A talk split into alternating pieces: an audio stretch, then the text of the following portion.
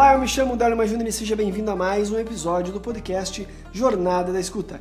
Este podcast 100% dedicado a refletir e compartilhar ideias, conceitos e estratégias sobre a apreciação musical. E neste episódio de hoje eu quero refletir sobre duas citações que eu compartilhei então na série Apreciação Musical é o Poder.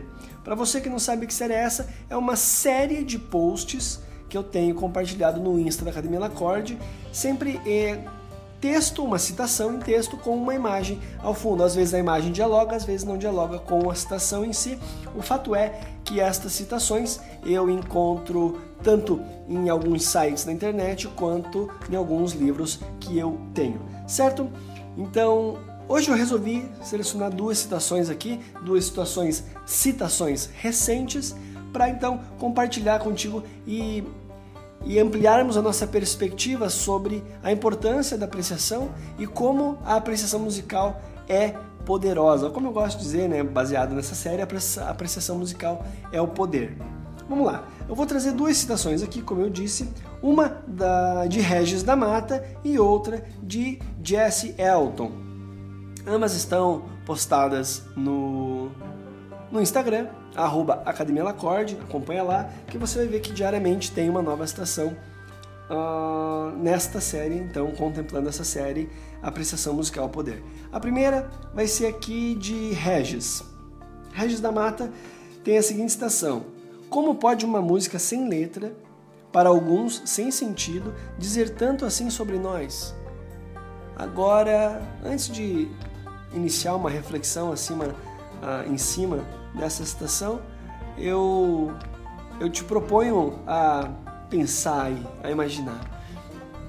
Em algum momento você já percebeu que alguma música que sem letra nenhuma, apenas instrumental, provocou em ti alguma sensação, seja uma sensação de alegria, uma sensação de tristeza, aquela sensação de nostalgia, de lembrança da infância, da adolescência, ou de alguma pessoa. Então, inclusive a próxima citação tem a ver com isso, né, de associarmos algumas pessoas com algumas músicas. Então, essa reflexão, então eu te convido a isso, o primeiro passo, eu te convido a isso. Tu consegue lembrar de cara uma música que não tem nada de letra, somente instrumental, e que te conta um pouco de quem você é, relembra um pouco da sua história? Pois é, esse é um dos poderes da música. E essa reflexão, essa citação lá atrás, né? Como pode uma música sem letra, para alguns sem sentido, dizer tanto assim sobre nós? E a chave dessa citação está em uma palavra. Não é a palavra música, não é sobre nós. A palavra aqui em destaque para toda essa importância dessa citação aqui é para alguns sem sentido. Essa é a palavra, sentido. Eu iniciei, né, a frase e tal. Para alguns sem sentido. Sentido é a palavra-chave dessa citação. Por quê?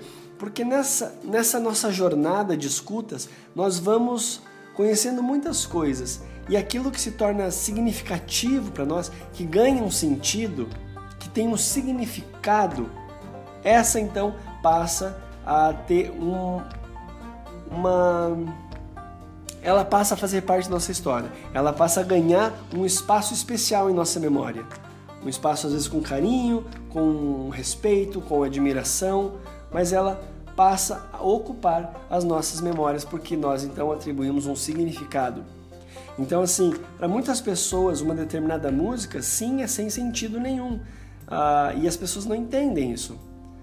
Uma vez que você entende que toda música, não importa qual ela seja, ela significa algo para alguém, o nosso nível de respeito aumenta, assim, muito. Então, a palavra-chave aqui é sentido.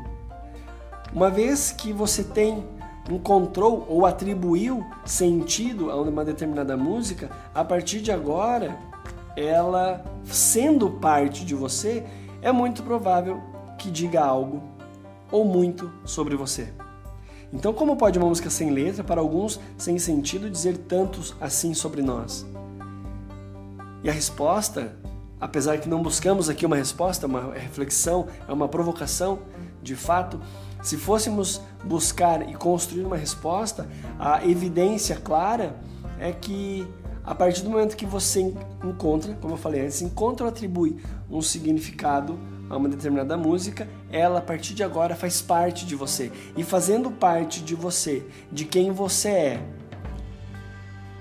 ela começa a contar quem você é, entende? Se ela faz parte de quem você é, ela conta quem você é. É uma narrativa instrumental, é uma narrativa simbólica de apenas sons sobre você, entende? Então é assim que a coisa acontece. A apreciação musical, ela não é uma prática discriminatória, como eu já falei várias vezes por aí.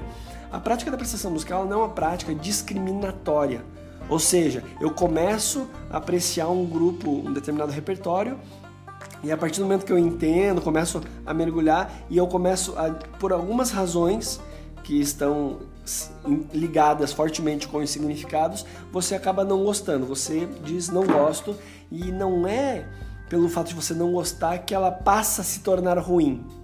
A prática da apreciação não é discriminatória, ela é enriquecedora ao passo em que você busca compreender um pouco mais sobre a música e sobre o que ela representa, indiferente se o que a representação dela te apetece ou não. A partir desse momento, você então entra num território de respeito à construção simbólica daquela música, oriundo então do artista ou do movimento artístico, certo? Então, é uma prática enriquecedora. E a partir do momento em que você começa a associar outras experiências dentro dessa escuta musical, os significados se fortalecem, e aí é onde, volto a dizer, começa a dizer sobre você, porque uma vez que ela está intrínseca a você, ela vai, obviamente, dizer sobre você, certo? E falando sobre essa associação que eu falei antes ali, é que eu vou falar a citação de Jesse Elton, onde a citação é a seguinte, na qual a citação é a seguinte: tenho que parar de associar músicas a pessoas. Um dia a pessoa faz merda e estraga a música que eu gosto. Repito, tenho que parar de associar músicas às pessoas. Músicas a pessoas. Um dia a pessoa faz merda e estraga a música que eu gosto. Então, como eu falei antes, quando dentro da tua jornada de escutas você começa a associar a tua experiência dentro desses significados, a tua história está interligada com aqueles sons, certo? Então veja só, a força desta citação são duas palavras aqui,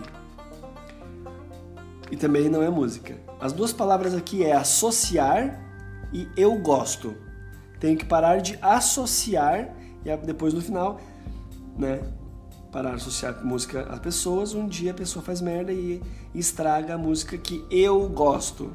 Eu gosto. Tem o eu gosto aqui, o gosto musical da pessoa, associado a associar. Então assim, essas duas palavras, associar e eu gosto, o gosto em si, são as duas palavras-chave aqui. Por quê? Porque essa associação é um processo natural. A nossa vida é um conglomerado de experiências, situações, contextos, histórias que se encontram, histórias que se desatam, e a grande questão é que tudo isso somos nós. Nós não temos como dissociar o que somos com o que vivemos, quem somos com onde estamos. Nós não temos como fazer isso. Podemos tentar. Podemos utilizar como uma estratégia, talvez, de evolução pessoal, desenvolvimento, autoconhecimento, mas naturalmente nós fazemos essas ligações, essas associações, certo? Então, naturalmente, uma música ou outra estará associada com alguma experiência da sua vida. E dentro dessa experiência existem pessoas.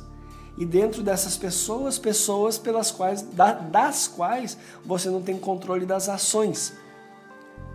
Portanto, uma vez que essa pessoa, usando a palavra da citação ali, o trecho da citação, faz merda, ela estraga a música que você gosta. E por quê? Porque sempre quando você escuta aquela música, você automaticamente lembra dela. Você lembra dos significados atribuídos ou encontrados, compartilhados com esta pessoa. Compartilhados presencialmente ou não. Pode ser que você só associa mentalmente. Podemos pegar exemplos de, por exemplo, de filmes, atores, sei lá. E aí, de repente, atores, atrizes, e aí você, de repente, sei lá, a pessoa faz, entre aspas, uma merda, e você associa sempre com aquela pessoa, e você não quer mais, porque aquela pessoa tem um modus vivendi que não te apetece, que você não concorda com ações, que, enfim, entendeu, né? Mas claro que é muito mais forte, e o exemplo da citação traz uma perspectiva de pessoas que você conhece. É óbvio que naturalmente a gente pensa dessa forma. Então, por que eu trago essas citações? Para você perceber o poder que tem a apreciação musical e quão forte é a questão dos significados. Os significados que as músicas têm ou recebem. Então, assim, às vezes a música já tem um significado próprio, um manifesto de amor, de repúdio, a música já traz isso, já é apresentado pelo próprio artista. Porém, nós encontramos um outro viés, de acordo com as experiências, de acordo com as crenças, aquela música acaba ganhando um outro significado. E dentro dessa perspectiva de outro significado, temos então essa associação com pessoas. E tudo isso está relacionado fortemente com o significado que encontramos ou atribuímos às músicas que escutamos. E por isso que a apreciação musical é o poder. Eu sempre falo que a apreciação musical é o poder, não porque eu acredito que ela é uma ferramenta, que ela é uma prática interessante, importante. É porque, de fato, ela tem um poder muito grande, intrínseco à sua prática, que é, dentre alguns dos benefícios do enriquecimento cultural, do carinho que você tem consigo próprio em sentar e escutar determinada música, você tem essa questão de uma jornada de autoconhecimento. Eu ouso em afirmar isso porque eu percebo em mim que essa prática, quanto mais eu conheço a música que eu estou acostumado a ouvir, quanto mais eu conheço, mais interessante se torna. Certamente você deve conhecer algum tema, alguma música, que em algum momento você ouviu e não deu muita bola, mas quando você conheceu a história por trás dessa obra, dessa música, dessa canção, você teve um respeito, uma admiração um pouco maior. E se não existia, passa a existir respeito e, quem sabe, admiração. Entende? Então a apreciação musical, ela é um poder porque ela é poderosíssima. Ela tem essa prática, disciplinadamente, ela tem esse poder de contribuição para com quem pratica. E é um efeito colateral, porque a priori você aprecia a música pelo deleite artístico. A priori, volto a repetir, é muito assim... num primeiro momento, uma primeira percepção, você está ali envolto àquela música para você então deleitar-se com a obra de arte. Se ela tem uma grande abordagem estética, uma construção muito preocupada com a estética da época, enfim, do período, né, que ela foi composta, se ela tem alguns atributos estéticos, se ela tem atributos filosóficos, se ela tem, é um adendo. Mas, de fato, você está ali pelo deleite da obra de arte. A gente sabe que existem várias razões. Eu falo a gente sabe porque estou partindo do pressuposto que se você chegou até aqui no podcast, neste episódio, é porque você já acompanha o meu trabalho aqui no Jornada da Escuta e na Academia L'Acorde. Então, seja muito provável que já escutou o podcast onde eu falo sobre o modelo tripartite, do professor Jean-Jacques Nattier. E aí, assim, então a gente entende por que a gente gosta e por que não gosta. Partindo desse princípio, muitas vezes nós buscamos músicas que têm já um pequeno significado atribuído. Nós buscamos músicas que, se não têm significados, têm um impacto emocional forte. Entende? Então, além disso, que é o pontapé inicial, a base da nossa escolha é essa, é o que a gente sentiu, o que a gente conhece da obra. E aí, aos poucos, a gente vai se aprofundando, entendendo características específicas daquela música, dos instrumentos que estão sendo utilizados, do período que foi composto, por que foi composto, como foi gravado, se foi gravado, qual foi o comércio que rolou dentro desse mercado com relação a esta obra. Então a gente vai começando a entender coisas, aspectos da construção musical, da construção mercadológica dessa música, que aí é um processo que, sinceramente, eu não vejo um fim. É por isso que eu tenho lá o curso do Escuta Fina, tenho o Ciclo EAP, que é Escuta, Análise e Pesquisa, porque eu não consigo encontrar um fim. E é um ciclo, né? Sempre você escuta 1000 vezes a mesma música, 1000 vezes você vai se deparar com talvez o mesmo sentimento, mas uma nova proporção. E é possível também que, dependendo da música que você está escutando, se você ouve ela já há muito tempo, é muito provável que novas significações aconteçam durante a sua vida. Aquela música que era chata quando criança, é interessante adolescente, é incrível quando adulto, porque você vai conhecendo aspectos que você não conhecia antes, então você ressignifica. E você começa a questionar, nossa, como é que eu achava chato? E aí você, aquela música, a mesma música que você achava chato quando criança, ou música chata quando você era criança, hoje ela é importante pra ti, ela tem um significado expressivo na tua história, porque era a música que seu pai ouvia, que sua mãe ouvia, que o seu vizinho ouvia, e hoje você traz uma nova significação, certo? Então, esse era o episódio de hoje, eu queria refletir um pouco sobre essas duas citações, onde fala, então, sobre o poder da simbólica, o poder dos signos, o significado atribuído dentro desta perspectiva da apreciação musical. Você tem então ali a citação, como pode uma música sem letra, para alguns sem sentido, dizer tanto sobre nós? E a outra, tenho que parar de associar música a pessoas, um dia a pessoa faz merda e estraga a música que eu gosto. Só para finalizar, eu não foquei muito no gosto, né? O associar tu conseguiu entender porque eu já falei com relação à citação anterior. Mas aqui o gosto é muito interessante porque a música que você gosta, ela tem um sentido duplo aqui. Você gosta dessa música porque você associou com a pessoa, ou você associou aquela pessoa porque você já gostava da música. Então aqui tem um jogo de palavras, um labirinto de ideias que é complexo chegar numa resposta. Apesar de a citação não ser uma pergunta, como a citação anterior, mas aqui você está num labirinto. E aí eu te pergunto, e finalizo esse podcast, esse episódio de hoje, te questionando isso, fazendo você refletir. Você acostuma associar as experiências boas que você tem com as músicas que você gosta? Ou as experiências boas que você tem, você associa com alguma música? E a partir disso você gosta da música. Reflete sobre isso. Por que você gosta do que você gosta? Como você chegou aos significados que você atribuiu nas músicas que você gosta?